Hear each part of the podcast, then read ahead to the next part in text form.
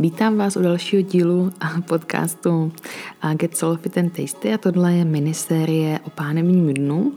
Dnes už máme před sebou druhý díl, který, jak mám tady poznámky, bude trošku asi delší, uvidíme, jak se do toho obuju. Každopádně dnešní téma cvičení pánevního dna. Těch informací ohledně cvičení pánevního dna je Ježišmarja, celá řada, je spousta přístupů, spousta metodik, spousta názorů. Já jsem pro vás vytáhla jednak ty, s kterými sama pracuji jako fyzio. Potom jsem vzala odborné články, nejenom studie o 15 lidech, ale spíše review, kde jsou ty informace přeci jenom většího počtu, takže už s nimi můžeme více pracovat a brát je více v potaz. Je možné, že s něčím souhlasit nebudete, to je jasné. Těch, jak říkám, přístupů je spousta a někdo pracuje více komplexně, já teda také, ale musíme si uvědomit, že na začátek je potřeba pracovat více izolovaně, ale o tom vám povím více. V prvním dílu jsme se bavili o základních věcech, co se týče pánevního dna. Snažila jsem se tam zakomponovat informace, které třeba tak běžné nejsou, nebo se o nich moc nemluví a to je třeba rozdíl nebo vůbec složení svalů pánevního dna ve smyslu eh, rychlých a pomalých svalových vláken a vlastně podle toho nebo od toho se potom odvíjí i to samotné cvičení v výsledku, protože jsou různé uh, možnosti poškození nebo vůbec nějaké disbalance nebo koordinace těchto svalů. Uh, takže i to je potřeba vzít tedy v potaz. Takže jdeme se pustit do druhého dílu. Na začátek by vám asi vyvstala otázka, proč pánevní dno vlastně cvičit. Jak poznám, že je problém toho pánevního dna? Zatím nebudeme rozlišovat, jestli se jedná o oslabení nebo naopak to stažení, to znamená nějaký hypertonus, ale můžou to být potíže ve smyslu inkontinence, ať už močové nebo té fekální. Nás bude zajímat potom ve třetím dílu hlavně ta inkontinence močová. A může s tou inkontinencí být třeba i pocit, že jsme nedočuraní. Jo? Že jdete na záchod, vyčuráte se a stoupnete si, oblečete se a máte pocit, že tam ještě něco zůstalo. Tak i tohle je právě problém, který je potřeba řešit. Nebo to naopak může být uh, opačný problém, že se nedaří vám úplně dobře čurat, a nebo to může být velká urgence například. Potom potíže se zácpou a zácpa jako taková úplně není problém pánevního dna, ale může rozvíjet problémy pánevního dna. Budeme se bavit více ve třetí části u prolapsu. A s tou stolicí tam opět může být pocit, že to ještě není všechno, že jdeme na stolici a, a za chvilku musíme jít znovu. Tady samozřejmě vás nechci děsit, může to být způsobeno i něčím úplně jiným, může to být zácpa opravdu taková, že ta stolice je hodně tuhá a musíte prostě si chvilku odpočinout, aby zase znovu se dostala níže. To může být způsobeno třeba horší motoritou těch střev jako takových, takže tady vás nechci děsit, ale může to být jedna z komponent, nebo z komponent, jedna z možností, proč to pánevní dno cvičit potom vám povím dál k tomu. Nebo to může být potom třeba pocit něčeho v pochvě. To znamená, Můžete si případně i nahmatat nějakou vybouleninku nebo nějaký uh, útvar vlastně v pochvě a může jít jednak třeba pro, uh, o prolaps dělohy, to znamená, že směrem u krčku vlastně cítíte, že tam je pokles těch pánevních, orgánů nebo orgánů ve smyslu dělohy, nebo to může být v přední nebo v zadní pošivní stěně. Dále je to třeba bolest při pohlavním styku, nebo při zavedení tamponu, nebo když si dáte kalíšek. Jo, tam i tady tyhle potíže, tam samozřejmě už vás to asi napadne, že není to úplně oslabením, ale je to spíše tím hypertonem. Dále to může být třeba bolestivá menstruace.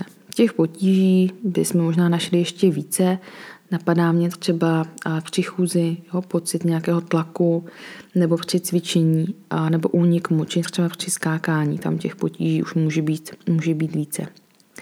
A, takže to je jakoby, jak se to může projevit a potom by vás mohlo zajímat vlastně, kdy to může vzniknout, tady tyhle potíže. Kdy může dojít k tomu například oslabení. Tak nejčastěji je to při vaginálním porodu, kdy ty svaly se natáhnou až čtyřikrát. To je to docela velký nápor. Neznamená to ale, že musí dojít nějakému nevratnému poškození. Je to normální věc. A potom je důležité si uvědomit, že i po císařském řezu, když je porod císařským řezem, tak i tam je oslabení. Je to zdáno jednak kvůli tomu, že v období těhotenství ten tlak na to pánevníno tam je, jenom ten porod je potom jiný. Takže i u žen, které porodily císařským řezem, může být například inkontinence. No a ten, je to vlastně jeden z faktorů, který to může dál rozvíjet. Potom se popisuje zácpa, protože když si představíte ten velký tlak, který potom musíme vykonávat při tlaku té stolice směrem ven, tak vlastně působíme i na svaly pánevního dna, celkově na sílu a pružnost těchto tkání. Potom vyšší hmotnost, tam se opravdu hodně těch review, těch studií a přiklání k tomu, že vyšší BMI, což většinou má, že, jo, že nebereme úplně sportovce, tak vyšší BMI souvisí právě s hmotností. A tam opravdu je zase ta zátěž na to tělo, na to pánevní dno velká. Například po hysterektomích, to znamená po chirurgickém odstranění dělohy, kdy ta děloha je jakýmsi, nebo ne jakýmsi, je to prostě orgán, který v tom čiše je, v té pánvě, když se odejme, tak vlastně všechny ty orgány zbylé se posunou níž a tlačí. Jo? Tím, že se odstraní děloha, nejsou tam potom ještě další závěsné aparáty a opravdu může docházet k tomu, že sice nedochází k prolapsu dělohy, ale ostatních orgánů. Ten tlak nebo inkontinence tam může být. Potom se popisuje, že při zvedání těžkých hřemen nebo nevhodném cvičení může docházet k většímu tlaku na pánevní dnu a tedy oslabení, tedy třeba inkontinenci. A často nacházíme kombinaci oslabení a hypertonu. Ten hypertonus může být způsobený zase několika způsoby. Může to být zase cvičením, nevhodným cvičením hlavně, může to být třeba po různých gynekologických vyšetřeních nebo zásazích. Mm, potom ještě se popisuje jakési emoční ladění, že to má vliv vlastně, nebo ta souvislost s psychikou, s limbickým systémem, úzkosti a podobně a třeba se zatínáním zubů. No, když si vezmete, že zatnete zuby, tak se zatne nebo jakýmsi způsobem stáhne i oblast pánevního dna, takže i ta složka stresu zde velmi, zde velmi, zde velmi působí. Mám tu pár čísel, takových zajímavostí možná, že tohle není číslo, ale důležitá věc, že diastáza není rizikový faktor pro stresovou inkontinenci. To znamená, že když mám diastázu, neznamená to, že mám potíže s pánevním dnem. Co si z toho vzít? Že když zjistím, že mám diastázu, tak nezačnu úplně fanaticky cvičit v Čecho, protože tím si paradoxně ještě tu, ty potíže zhorším. Ne v diastáze, ale v pánevním dnu. A já používám často na vysvětlování hlubokého stabilizačního systému v připodobnění k hrnci, k tlakovému hrnci. Když si vezmeme, že dno je dno, pánevní dno, vršek je bránice a ten plášť je teda ta stěna, tak když budu mít to dno děravé a budu stahovat ten plášť, tak je jasný, že mi to bude unikat spodem. Doufám, že to je jasné. A tak když budu cvičit diastázu bez toho, než bychom pracovali s pánevním dnem, tak vlastně se vracím zpátky a zhoršuju si potíže, nebo si ty potíže tvořím, které tam ještě ani možná nebyly, nebo se ne, tak nerozvinuly. Příklad. Že na poporodu po císařském řezu z nějakého důvodu a všimne si, že má diastázu, protože je zajímavé, že u žen po císařském řezu je ta diastáza častější. Z jakého důvodu, to úplně teď jako se nejsem úplně jistá, ale vychází to takhle právě z těch review, z těch výsledků studií. A představte si, že tahle žena začne cvičit diastázu, protože přece nerodila vaginálně, tak proč by cvičila pánevní dno a začne cvičit tu diastázu v v různých pozicích. Samozřejmě pečuje o jizvu, tohle všechno tam může být. A den najednou si všimne, že má inkontinenci, že dochází k nekontrolovatelnému úniku moči v situacích, kdy to předtím problém nedělalo, třeba nevím, dva měsíce po porodu. A je to právě způsobeno tím, že vyvíjí velký tlak na to břecho a vlastně tlačí ten tlak směrem dolů tím oslabeným pánevním dnem, které se v úvozovkách oslabovalo celých těch 9 měsíců. No, tak jenom tohle je důležité si uvědomit. A co je ještě taková zajímavost k tomu cvičení pánevního dna je to, že zhruba 40% žen, které cvičí pánevní dno, ho cvičí nesprávně. Čím je to způsobeno? Často je to způsobeno tím, že si eh, přečteme nějaký článek v časopise ve smyslu, že máme přerušovat močení, tím trénovat teda pánevní dno, nebo si najdeme článek, který je z roku raz, dva, tři a jsou doporučované Kegelovy cviky, které ve své podstatě nemusí být úplně špatně, ale ta interpretace, jaká v těch časopisech třeba bývá, není úplně dobrá nebo můžeme používat pomůcky, které nám zase vůbec nepomůžou, a nebo následujeme někoho, kdo tomu vůbec nerozumí. Takže ještě závěrem tady této věty, že až 40% žen cvičí nesprávně, tak by měly být ty povely nebo ty, hm, to popisování těch cvíků co nejjednodušší. Čím je to jednodušší, tím je to lepší. Čím je to složitější, tím hůř je to pochopitelné. A s tím související informace, že zhruba jenom 30% žen má nějaké znalosti o pánevním dnu, když nepočítám samozřejmě lékaře a fyzioterapeuty, myslím tu běžnou populaci. Čím je to způsobeno, to je asi jasné, ano, ne každého to zajímá, nikdo ani neví, že nějaké pánevní dno existuje, je to všechno v pořádku, není to důležité, úplně jako nutné vědět, ale pokud nějaký problém je, tak samozřejmě by ta žena měla být edukována, ať už ze strany lékaře nebo ze strany fyzioterapeuta. A jak jsem zmiňovala, i po císařském řezu je inkontinence nebo může být uh, ta inkontinence jakoby rozvinutá. Jo? Není to, že rodím, vaginál, rodím, pardon, rodím císařem, tak se mi to úplně vyhne. Bohužel takhle to nefunguje. Tak, a potom se dostaneme k tedy k části, jak cvičit pánevní dno, to znamená nějaký postup. Já tady mám dost poznámek napsaných, mám jich opravdu docela, docela dost, tak doufám, že to všechno stihneme, zvládneme. Takže jak cvičit? Těch přístupů je, jak jsem zmiňovala, opravdu mnoho. A já jsem se zaměřila na dohledatelné zdroje, to znamená na nějaké výsledky, jak jsem zmiňovala, review, studie a podobně a vy se můžete setkat s různými kombinacemi. Jo, existuje i spousta kurzů pro fyzioterapeuty, teď jenom výjmenuju třeba Špringrová, například Ostravský koncept, a potom Míša Havlíčková učí o pánevním dnu, a teď nevím, jsem zmiňovala Ostravský koncept, teď si nejsem jistá, paní doktorka Hagovská a třeba i Mojžíšová a další. Jo, každá má něco. Ještě jsem chtěla, chtěla zmínit pana doktora Skalku, který má takový koncept pánevní dno postavené na nohy. Vysvětlím za chvilku. A všechny tady tyhle jsem zmínila, a koncepty tak pracují, nebo aby mohly být uznávané, tak musí mít nějaké výsledky.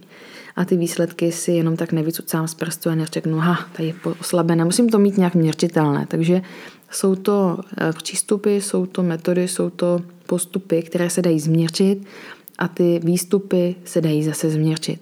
No, takže není to jenom takové čáry máry, ale jsou to opravdu věci, které prostě takhle fungují. Všechny ty zdroje se v zásadě shodují v jednom, a to, že bychom mohli to cvičení rozdělit do tří částí. Já takhle pracuji taky s klientkami a co je cílem, je vlastně dostat to cvičení v podstatě do běžných denních činností. Takže, jak to je? První část, ta základní, ten base, je izolovaná práce pánevního dna. Takže není špatně to, že budu cvičit pánevní dno, že budu cvičit lift, že budu se učit vůbec aktivovat, navnímat si pánevní dno. Je to základ pro to, aby jsme s ním mohli pracovat. Druhá část, by ten střed, je práce dolní končetiny a opora o dolní končetinu. Jak jsem už zmiňovala uh, různě, tak ta dolní končetina přes svalové řetězce ovlivňuje oblast pánve, takže je to opravdu důležité spolu takhle vzít dohromady. A právě pan doktor Skalka, jeho koncept, takhle s tímto taky pracuje. A potom ta třetí část, a úplně ten jakoby to, co chceme úplně jako ve výsledku, je zapojení do práce celého těla, to znamená do běžných činností, takzvaně funkční nebo komplexní zapojení. To znamená, že potom můžu pracovat i s nějakou zátěží a ve výsledku všechno, co dělám, má i komponentu vlastně aktivace pánevního dna. Ale bez toho, aniž bychom ho prvně nějak nacítili, navnímali, zacvičili, to nejde. Jo, to je důležité si uvědomit. Tady by se hodilo zmínit, co nedělat, protože, jak jsem zmiňovala, mm, třeba to přerušované močení, tak proč se to nedoporučuje, je to, že si s tím můžeme způsobit jakousi diskoordinaci a zapojení těch svalů, protože to, abychom mohli močit, jakoby uvolnit se, je potřeba několik věcí. Jednak uvolnit to pánevní dno, ale taky způsobit jakousi kontrakci, která není úplně jakoby volní, ale abychom mohli vlastně jakoby čůrat. Není to jenom tím, že tam je ten tlak, ale jsme schopni to i trošku jakoby pušnout. Takže tím, že přerušujeme močení, tak tím si to můžeme trošku zkomplikovat. A zajímavé je, že když jsem dostala v porodnici doporučené cvičení na papíru, tak to přerušované močení bylo jednou z nich. a další, další potíží, kterou si můžeme způsobit, je infekce, protože i když je ta močová troubice, nebo právě, že je močová troubice už jen docela krátká, tak ta její poslední část, zhruba jedna třetina, není sterilní. To znamená, když jako přerušíme to močení, tak je riziko zavlečení infekce do těch vyšších cest a způsobit si za ně močového měchýře například. Potom, co dále nedělat, vtahovat pupík po cvičení pánevního dna. To budu ještě popisovat dál, ale neměli bychom ho vtáhnout, to není opravdu cvičením. Nebo na začátku určitě používat nějaká závaží a podobně, jako by snažit se něco extrémně držet v té pochvě. Pomůcky jako tohoto typu mají své místo až později, ale rozhodně ne na začátku. A potom Kegelovy cviky, které se často právě zaměňují za to přerušované močení, to vlastně stahování močové trubice, tak to úplně takhle nefunguje. Potom třeba stahování konečníků, což bylo jedno ze cvičení zase, které jsem dostala na papíře v porodnici, tam bylo hrozně, nebo hrozně, spousta zajímavých a divných a nevhodných cvičení. A jednou z nich právě bylo stahování hýždí v různých pozicích. Takže to úplně zase není to, co bychom úplně od toho cvičení hledali. Takže jak poznám, že cvičím pánevní dno dobře. Za prvé, nejde poznat, že ho cvičíte. Takže když byste třeba teď seděli, tak uh, nikdo neřekne, že teď zrovna něco děláte a vy zrovna cvičíte pánevní dno. Doporučuji, když už se k tomu dostaneme, tak cvičit ho spíše v leže v sedě, ve stoje je to nejtěžší, jen tak jako na okraj, ale ve výsledku, i když třeba jdete na procházku nebo stojíte v obchodě ve frontě, tak můžete tohle pánevní dno cvičit, ale zase nemělo by to jít na vás poznat. Mělo by to jít bez tažení půlek, to znamená, že nestahujete hýždě a znovu připomínám, nevtahuje se pupík, nestahují se ani vnitřní strany stehen a podobně. A to vříško celkově nějak jako nevytahuju, nestahuju. A potom by nemělo docházet k zádrži dechu a nemělo by dojít ani k tomu, že děláme nějaké grimasy, že se u toho šklebíme a podobně. Ještě se vrátím k těm chybám. Je ještě další chyby. By bylo důležité zmínit to, že se dělá jenom aktivace bez relaxace. Ta relaxace je velmi důležitá, když si vzpomenete z prvního dílu e, na funkce pánevního dna, tak je tam i ta funkce toho uvolnění. Nemůžu jenom něco pořád stahovat, e, protože mm, když něco pořád jenom stahuju, tak to pak nemůžu aktivovat. Takže tohle je důležité. Potom nadměrné cvičení, to znamená, to způsobuje potom problém třeba inkontinence nebo bolest, protože mm, často nejde jenom o to oslabení, ale jde i o ten hypertonus. Takže a není to jenom o tom, že ho stále potřebuji aktivovat, to pánevní dno, ono někdy zavání ta aktivace nebo cvičení pánevního dna, že ho musím jenom stahovat, aktivovat, ale je tam i právě to uvolňování a nejenom uvolňování pánevního dna, ale i okolních svalů. Jo, není to jenom o tom, že musím nějak protáhnout pánevní dno a teď budeme dělat nějaké šílené věci, ale je to i o tom okolí, to znamená například o kyčlích, o, nebo kyčle jako neprotáhnu, ale uh, svaly v oblasti kyčlí, jížďové svaly, uh, vnitřní strana stehen a podobně, ale není to zase formou úplně jako stretchingu. No, zase stretching je zase něco jiného, ale chci uvolnit to napětí, které tam často máme. A můžu pracovat právě i s tou tváří, můžu pracovat uh, celkově s tím nastavením vlastního těla, to znamená se stresem, s nějakou úzkostí, uh, právě jak jsem zmiňovala to uh, tisknutí zubů, tváře, Mohli bychom to trošku povýšit ještě, že by se mohlo jednat o poruchu kortikosubkortikálních funkcí, což nebo etáže, což je vlastně ta nejvyšší řídící složka, která nám nastavuje napětí celého těla a s tím se pracuje, neříkám, že těžko, ale je potřeba třeba napustit vanu, dát si relax ve, ve v sauně třeba, což když máte malé miminko, se dělá velmi těžko. Takže doporučuji, když miminko spí, tak si opravdu třeba na chvilku sednout a vypít si to kafe. Ten úklid počká. Tohle se mi velmi lehko říká, protože když malý spí, tak většinou dělám něco, co jsem nestihla. To je třeba právě ten úklid nebo varčení. A připomínám, a musím to připomenout i sobě, dát si na 10 minut pro sebe a pracovat i s touhle nejvyšší etáží ovládání našeho těla. Protože to ovlivňuje opravdu to napětí i pánevního dna. To se trošku zamotala, taková smyčka, ale to vůbec nevadí. Zajímavá věc. Paradox po porodu. Každý očekává, že po porodu to pánevní dno, po vaginální porodu to pánevní dno bude oslabené a že bude muset ho aktivovat a že cítí strašnou tíhu a podobně. Ale ono, tím, že to pánevní dno má vrstvy, tak může jít o stažení nebo o uvolnění jenom některé té vrstvy ale ve výsledku je tam vlastně hypertonus. A když si vezmete, že se často děje nějaké poranění spontánní, což není nástřih, to poranění opravdu je docela jakoby běžné, časté, často se dělá šití a ono přece, když se něco šije, anebo i celkově, když se něco hojí, tak to někdy bolí. A tím, že nás něco bolí, tak se jakoby stahujeme v té části. A zase pánevní dno, je to taková intimní oblast, jo, je to přece oblast hráze a podobně, tak vlastně se podvědomě můžeme v této části stahovat, protože uhýbáme bolesti a ve výsledku po zhojení je tam jízva, která může být citlivá, tak je třeba bolest při sexu. No, bolest nebo i citlivost vlastně při tom styku nebo vůbec dotyku této části. A je to právě způsobeno ne tím, že by tam bylo oslabení, ale tím, že tam je vzniklý hypertonus v těch svalech. Takže to je takový paradox po porodu, který se může objevit.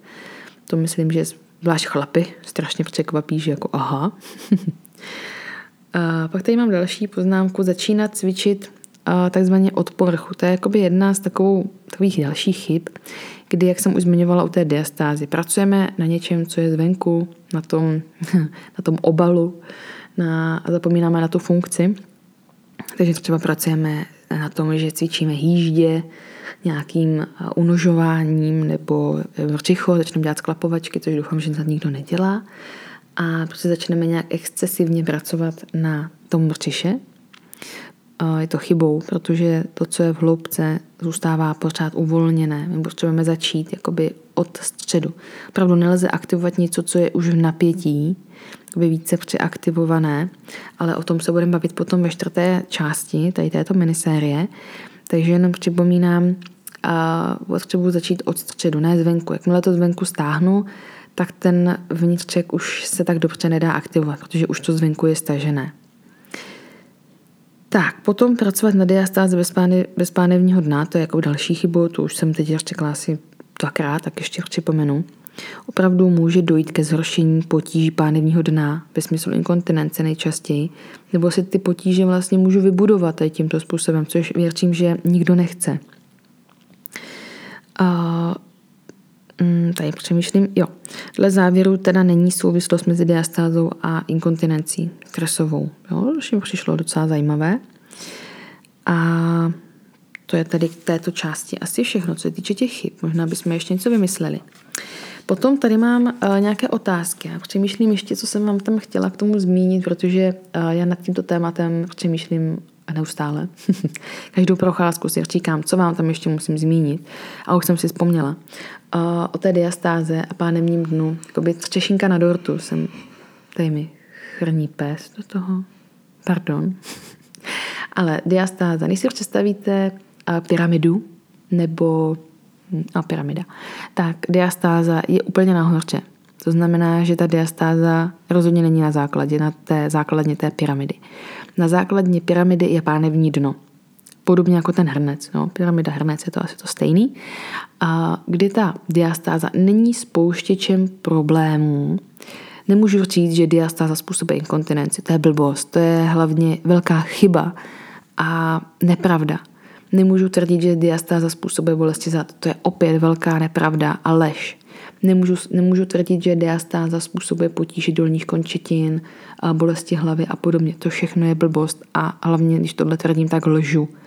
Diastáza je vlastně ten výsledek, je to ten vrchol té pyramidy, protože všechno tady to, co jsem zmínila, je jakoby pod tím. A někdy spojujeme věci, které spolu vůbec nesouvisí. Někdo řekne, ty jo, mě bolí pořád hlava, mě bolí pořád kyčle a mám diastázu. To je tou diastázou, já musím začít cítit diastázu a ono se to všechno spraví. Takhle je to často totiž i popisováno a vůbec jako propagováno, ale tak to fakt není. Často totiž tyhle ženy nebo třeba i muži mají nevhodné pohybové stereotypy a ta hlava je bolí z toho důvodu, že pořád koukají do počítače v předklonu.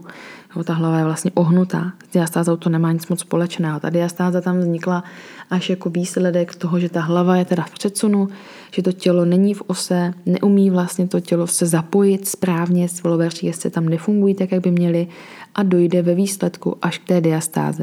To, že tu diastázu stáhnu, nezmění to, že blbě stojím nebo že blbě koukám do počítače. Doufám, že to dává smysl. Takže musím začít od spodu. Jo, tady to zmiňuji s pánevním dnem, protože se o pánevním dnu bavíme, ale je to vlastně přenositelné do další části. Takže neměli bychom ustrnout jenom ve cvičení eh, diastázy a stahování nějaké diastázy. Prostě, já jsem řekla slovo diastáza teď asi stokrát, pardon. Mluvíme o pánevním dnu. Mám tu nějaké otázky, pár otázek, jedna, dva, tři, čtyři, pět, asi, uvidíme. Tak, jedna byla taková zajímavá, a to, jestli lze orgasmem posílit pánevní dno. Hm, musela jsem se zamyslet. A orgasmus určitě není špatná věc, naopak. A spíše než posilování bych to popsala jako nějakou autonizaci. To znamená, že to pracuje, že orgasmus je jednak stažení, ale jednak uvolnění co se popisuje, že při hypertonu pánevního dna, to znamená velkém stahu, při aktivovaném pánevním dnu, je jakoby anorgazmě, to znamená zase nemůžu stáhnout něco, co už je stažené.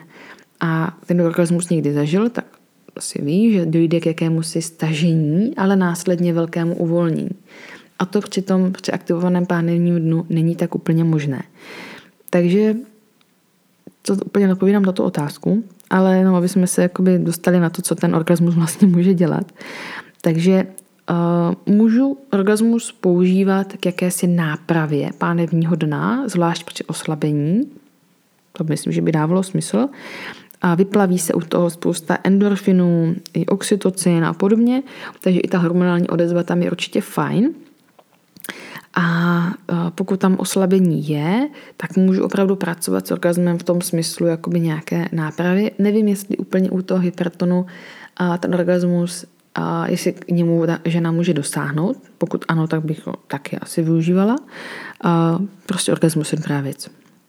Pokud s ním máte potíže, zase, abyste neměli hned pocit nějakého selhání, navnímat pánevní dno, pracovat ideálně prvně jako žena sama se sebou, než do toho hned zapojit partnera, tam je potom ti chlapi jsou hodně orientovaní na výsledek a to vám může způsobovat stres, že se vám to nedaří nebo že vám to trvá a podobně a chlapa to pak nebaví. A, takže a, že to je takový úsměvný, ale opravdu ti chlapi jsou někdy netrpěliví. A je lepší jako žena pracovat sama se sebou, pořídit si třeba nějakou pomůcku, pořídit si ve smyslu spíš, hm, kam zase, možná tady někdo bude tvrdit, že to je jako hloupost, ale a, jakoby pomůcku, která vám v tom orgazmu pomůže. Nemyslím si, a myslím si, že ani nějaké závěry nějakých výzkumů by nebylo, že když používám pomůcku, nejsem pak schopná dosáhnout orgazmu jinak. No to určitě ne. Tak, potom další otázka je, jestli cvičit pánevní dno i v těhotenství.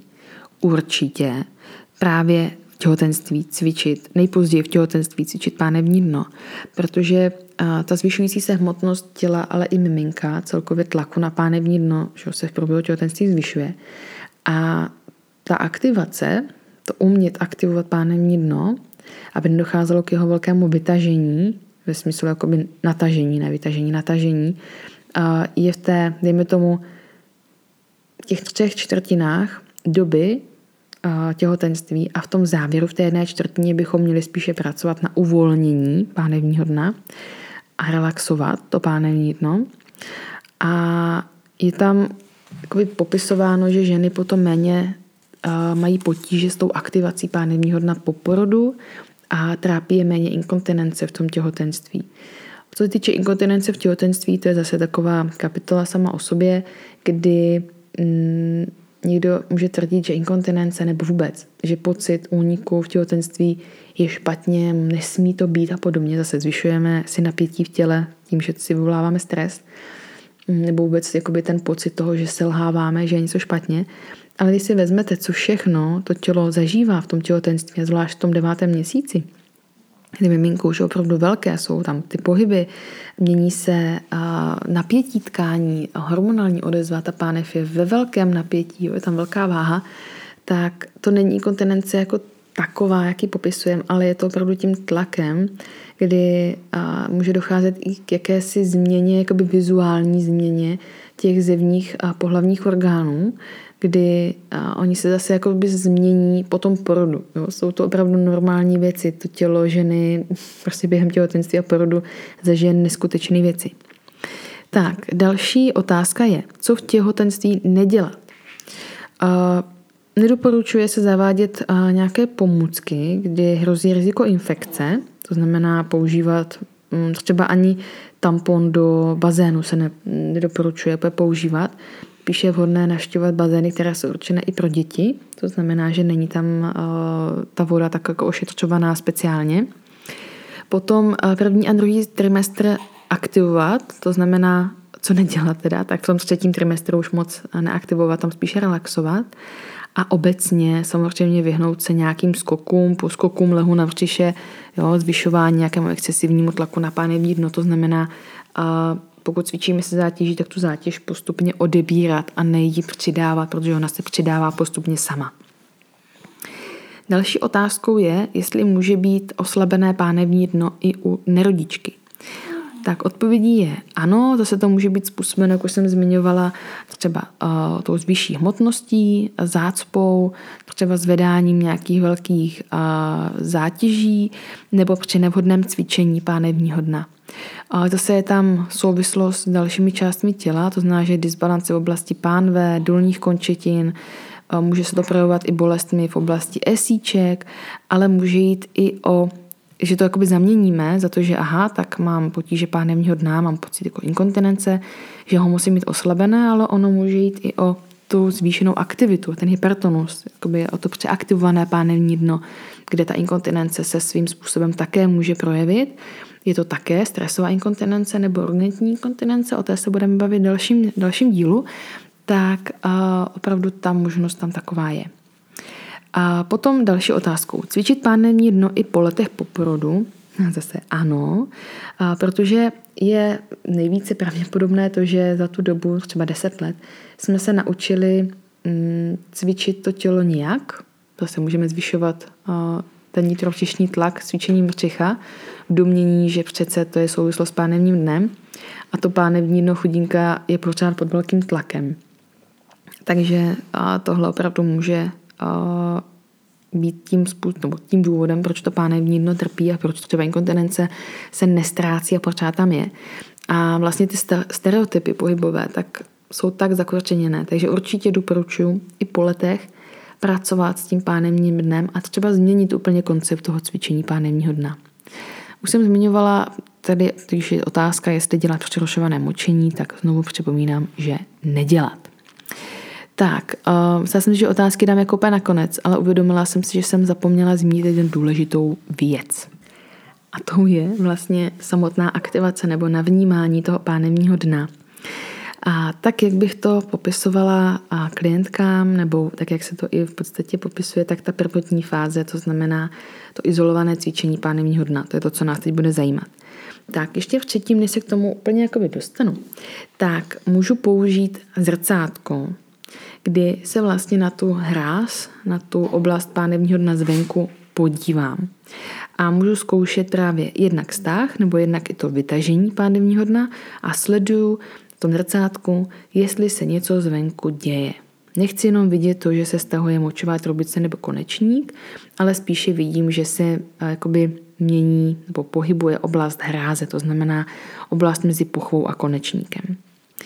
Další možnost je to, že si položím dlaň, třeba i přes kalhotky, na oblast hráze a zase můžu zkoušet vnímat ten lift, to vytažení pánevního dna že to je v podstatě ta funkce, že když si vezmeme, že je to taková ta hamaka, prostě takové to, ta mísa, která všechno podpírá, tak ona se zvedá nahoru a uvolňuje dolů, tak ten lift je vlastně to vytažení, tak můžu tou dlaní, tou rukou vnímat, jestli k tomu uvolnění a stažení nebo vytažení dochází.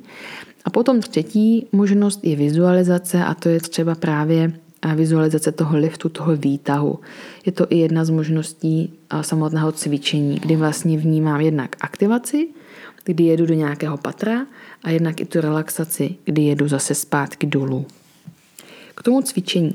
Abychom se, abyste se mohli něco zkusit, tak jenom na začátek, pokud víte, že nějaké potíže pádemního dna máte, nebo si myslíte, tak opravdu doporučuji navštívit fyzio, který se, nebo která se k tomu speciálně věnuje, která vám to na míru vlastně ty cviky připraví, nebo případně u lékaře, ale tam si úplně nejsem jistá, jestli vám lékař úplně správně poradí, no vlastně jedině nejspíš odešle na fyzio.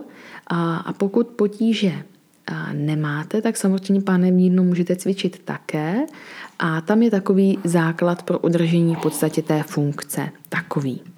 Jak už víme, tak pánevní dno má vlastně ta rychlá a pomalá vlákna a pro takové ty normální pánevní dna se používá jakoby pětkrát nebo na pět sekund, jakoby ten lift, takže než to můžeme zkusit, takže zkusíme na jakoby vytáhnout, takže jedna, dva, tři, čtyři, pět a teď na pět uvolní. Když uvolním jedna, dva, tři, čtyři, pět a zase výtah, jedna, dva, tři, čtyři, pět a zase uvolním. Jedna, dva, tři, čtyři, pět a zase jemně vytáhnu. Vnímám, že tělo je jinak volné, ústa, konečník jíždě a uvolním. Jedna, dva, tři, čtyři, pět. A ještě naposledy výtah. Jedna, dva, tři, čtyři, pět a uvolním. Jedna, dva, tři, čtyři. Tohle celé můžu zopakovat třeba osmkrát, to je takový ten základ, jakoby osmkrát zopakuju, můžu udělat jednou, dvakrát, třikrát denně, ale víckrát to úplně není potřeba. Je to taková prvotní jakási no, spruha, dejme tomu pro to pánevní dno, je tam totiž fáze jednak aktivace a jednak i té relaxace. Jo? To je jakoby jedna část. Pak jsou právě ty rychlé, ono tomu říká jako takové ty rychlé stahy, ale výtahy, kdy vlastně jdu uh, na stimulaci těch rychlých svalových vláken. To znamená, že bychom udělali jakoby výtah, uvolnit, výtah, uvolnit, výtah, uvolnit, výtah, uvolnit. A dělám 15. Výtah, uvolnit, uvolněné jíždě, uvolnit, výtah, uvolnit, výtah, uvolnit, výtah, uvolnit, nevím, kolik máme, myslím si, že 10. A takhle střídám výtah, uvolnit, výtah, uvolnit, výtah, uvolnit. Ten rytmus může být jiný, nemusí být takhle rychlý, záleží na každém, ale mělo by to být jakoby svížně, abychom stimulovali, pracovali s těmi rychlými svalovými vlákny, které se účastní třeba toho kýchnutí, zakašlání, zasmání, po, po poběhnutí a podobně. Takže to jsou takové úplně základní možnosti, jak to pánevní dno v úzovkách cvičit ve smyslu těch dlouhých a těch krátkých svalových vláken. Můžu to i kombinovat. To znamená, že můžu na těch pět dob udělat výtah, pět dob uvolnit, jít pětkrát a následovat 15 rychlých jakobych, výtahů a uvolnění. Třikrát zopakuju a mám pohodičku. A tohle můžete dělat třeba, nevím, dělat takový režim, že když jedete v autě, stojíte na červené, tak chvilku cvičíte. Nebo děláte si čaj, chvilku cvičíte. Nebo, mm, já nevím, houpete dítě na houpačce, chvilku cvičíte. Jo? Děláte z toho takový někam, že rituál, takový režim, a protože to není jakoby cvičení, které musíte dělat jenom na podložce, musíte mít 20 minut jo, a podobně, to vůbec ne. Je to záležitost několika vteřin, kdy dáte tomu tělu jakýsi impuls, tomu pánevnímu dnu a následně je pro něj mnohem jednodušší ho zapojit v jiných činnostech.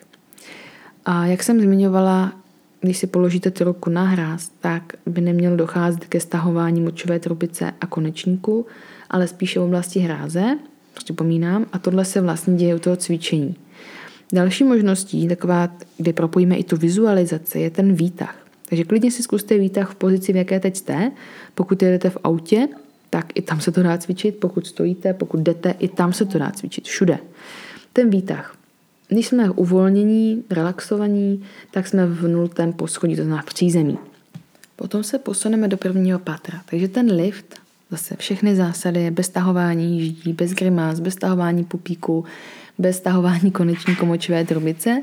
Takže první patro udělám jemný lift, to znamená, že ten výtah je docela malý. Následně druhé patro, to výtah trošku vyšší. A potom jdu zpátky do prvního a do nultého. To znamená relaxace do nuly. A takhle si pak můžu hrát rovnou do dvojky a třetí patro. A zase pomaličku. Druhé, první a nulté.